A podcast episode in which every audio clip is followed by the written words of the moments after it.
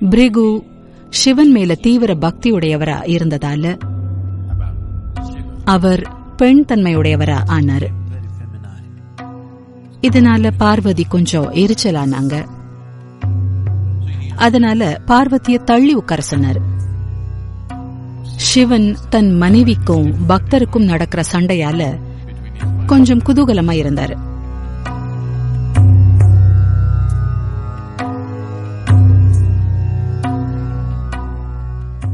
உங்களுக்கு இது ஏற்கனவே தெரியலன்னா சிவனை யோக மரபுல கடவுளா பார்க்கல ஆதி யோகியா பார்க்கறோம். ஆதி யோகின்னா முதல் யோகி. அவருதான் ஆதி குரு அப்படின்னா முதலாவது குரு. இன்னைக்கு யோகா ஒரு விஞ்ஞானமா யோகா ஒரு முறையா யோகா உள்நலனுக்கான தொழில்நுட்பமா நமக்கெல்லாம் கிடைக்குதுன்னா பெண் தன்மையோட விளையாட்டால தான் சிவனை சொல்லிக் கொடுக்க சொல்லி பார்வதி கட்டாயப்படுத்தினாங்க. அவராவே அதை செஞ்சிருக்க மாட்டாரு. அதனாலதான் அவர் முதல் குருவா ஆனாரு. அதன் மூலமா சிஷ்யர்களும் பக்தர்களும் உருவானாங்க. முதல் ஏழு சிஷ்யர்களுக்கு அவர் யோகாவை வழங்கினாரு. அவங்கள சப்த ரிஷிகள்னு சொல்றோம். இந்த சப்த ரிஷிகள்ல ஒருத்தரான அகஸ்திய முனி கிட்ட இருந்துதான் தென்னிந்திய மறைஞானமே வந்துச்சு. அவர்தான் நமக்கு எல்லாமே என்ன நமக்கு தெரிஞ்சது எல்லாமே அவர்கிட்ட இருந்தா வந்துச்சு. சிவனோட நேரடி சீடர் அகத்தியர் இன்னொரு சிஷ்யர் பிரிகு.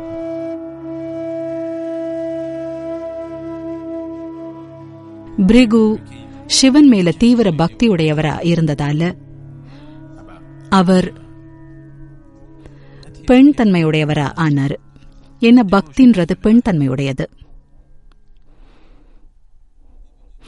சிவனோட பெரும் பக்தரா அவர் ஆனாரு அதனால தினமும் மூணு தடவை சிவனை சுத்தி வலம் வந்தாரு.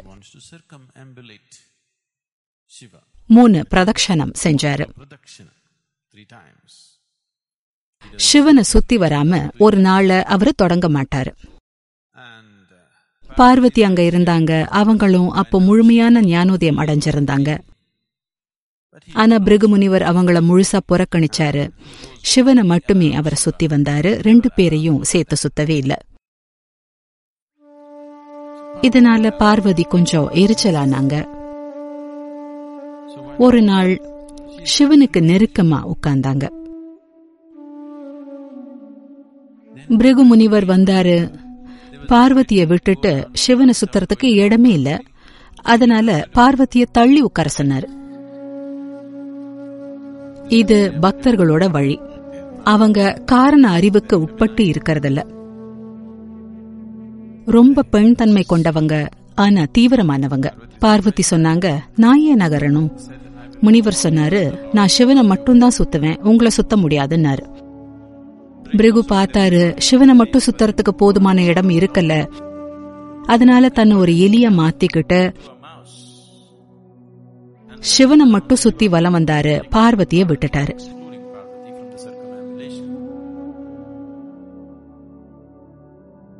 சிவன் தன் மனைவிக்கும் பக்தருக்கும் நடக்கிற சண்டையால கொஞ்சம் குதூகலமா இருந்தாரு.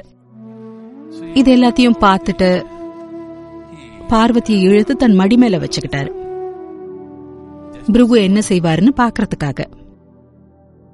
எப்படி அவர் பார்வதியை விட்டுட்டு தன்னை மட்டும் சுத்தி வருவாருன்னு ஏன்னா பார்வதி அவரோட மடியில உட்கார்ந்திருந்தாங்க. பிருகு முனி தன்னை ஒரு பறவையா மாத்திக்கிட்டு சிவனை மட்டும் சுத்தி வந்தாரு.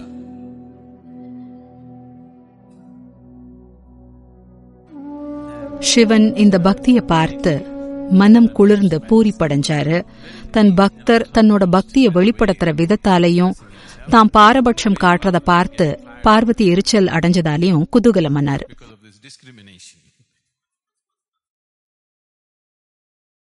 சிவன் அதுக்கு சரி இப்ப என்ன செய்யறாருன்னு பாப்போம்னு பார்வதிய அவரோட ஒரு பாகமா இணைச்சுக்கிட்டாரு.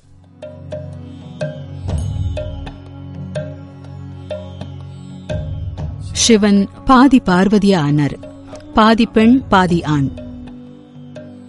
பாதி ஆண் பாதி பெண் இதுதான்.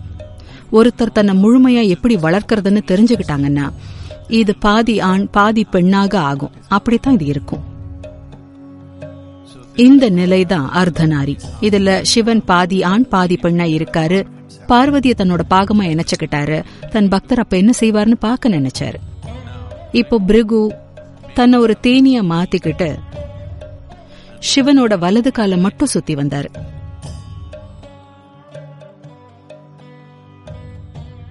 இத பார்த்த சிவனும் பார்வதியும் சிரிச்சுக்கிட்டே பேசிக்கிட்டாங்க. இவர் ஆணே இல்ல. பெண் தன்மை இவர்கிட்ட அதிகமா இருக்கு. எதுக்கு இவர் தன்னை அர்ப்பணிச்சிருக்காரோ அதுதான் அவருக்கு எல்லாமே. மத்ததெல்லாம் அவர் கண்ணுக்கு தெரியறதே இல்லைன்னு பேசிக்கிட்டாங்க. அதனால பிருகு முனி சிவனோட வலது கால சுத்தி வந்துட்டு இருந்தாரு. இடது கால சுத்தல. ஏன்னா இடது கால் பார்வதியாச்சே This முனியோட இந்த குழந்தைத்தனமான பக்தி ரொம்ப மகிழ்ச்சி ஊட்டுவதாகவும் அற்புதமாகவும் இருந்துச்சு. அதே சமயத்துல பிருகு தன்னோட பக்தியிலேயே தொலைஞ்சு போய் பிரபஞ்சத்தோட உச்சபட்ச இயல்பை தெரிஞ்சுக்காம போயிடக்கூடாதுன்னு சிவன் நினைச்சாரு. அதனால சித்தாசனான்ற யோக ஆசனத்துல சிவன் உட்கார்ந்தாரு. அந்த நிலையில பிருகுமுனியால தன் கால் இல்ல வேற எந்த பாகத்தையும் வலம் வர முடியாதுன்னு நினைச்சாரு. அப்படி பண்ணணும்னா அவர் பெண் தன்மை ஆண் தன்மைன்ற ரெண்டையும் சேர்த்து வலம் வரணும்.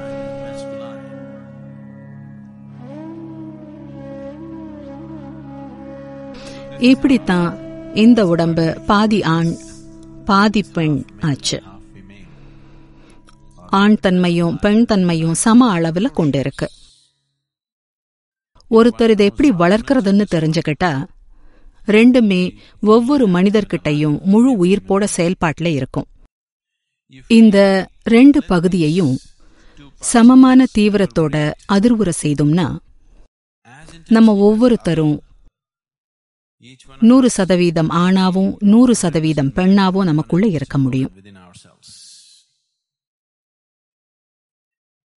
யோக விஞ்ஞானமே முழுக்க முழுக்க இதை சார்ந்துதான் இருக்கு. அதாவது உங்களுக்குள்ள இருக்கிற ஆண் தன்மையையோ பெண் தன்மையையோ தவற விடக்கூடாதுன்னு பாக்குறோம். ஏதாவது ஒண்ணு மட்டும் இருந்தா சமநிலை தவறின வாழ்க்கையா ஆயிடுவோம். இப்போ நம்ம யோகான்னு சொல்றப்போ எல்லாத்தையும் அரவணைத்துக் கொள்ளும் ஒரு பரிமாணத்தை பத்தி பேசுறோம். யோகா ஒரு உடற்பயிற்சியோ ஆரோக்கியத்துக்கான விஷயமோ இல்லை. இது மனிதனோட உச்சபட்ச நல்வாழ்வோட தொடர்புடையது. அதுல வாழ்க்கையோட எந்த அம்சத்தையும் ஒதுக்க முடியாது. எல்லா பரிமாணங்களையும் கடந்த பரிமாணத்தை அடைவது இது. அது ஒரு அமைப்பு முறை ஒரு வழிமுறை. அதன் மூலமா உங்க உடல் அமைப்பையே தெய்வீகத்தை அடைவதற்கான ஏணிப்படியா பயன்படுத்தலாம். உங்க உடம்ப உங்க மனச உங்க உணர்ச்சிய உங்க சக்திய தெய்வீகத்தை அடைவதற்கான ஏணிப்படிய ஆக்கிக்க முடியும். உங்க உச்சபட்ச நிலையை அடைய உங்களையே ஒரு ஏணிப்படிய ஆக்கிக்க முடியும்.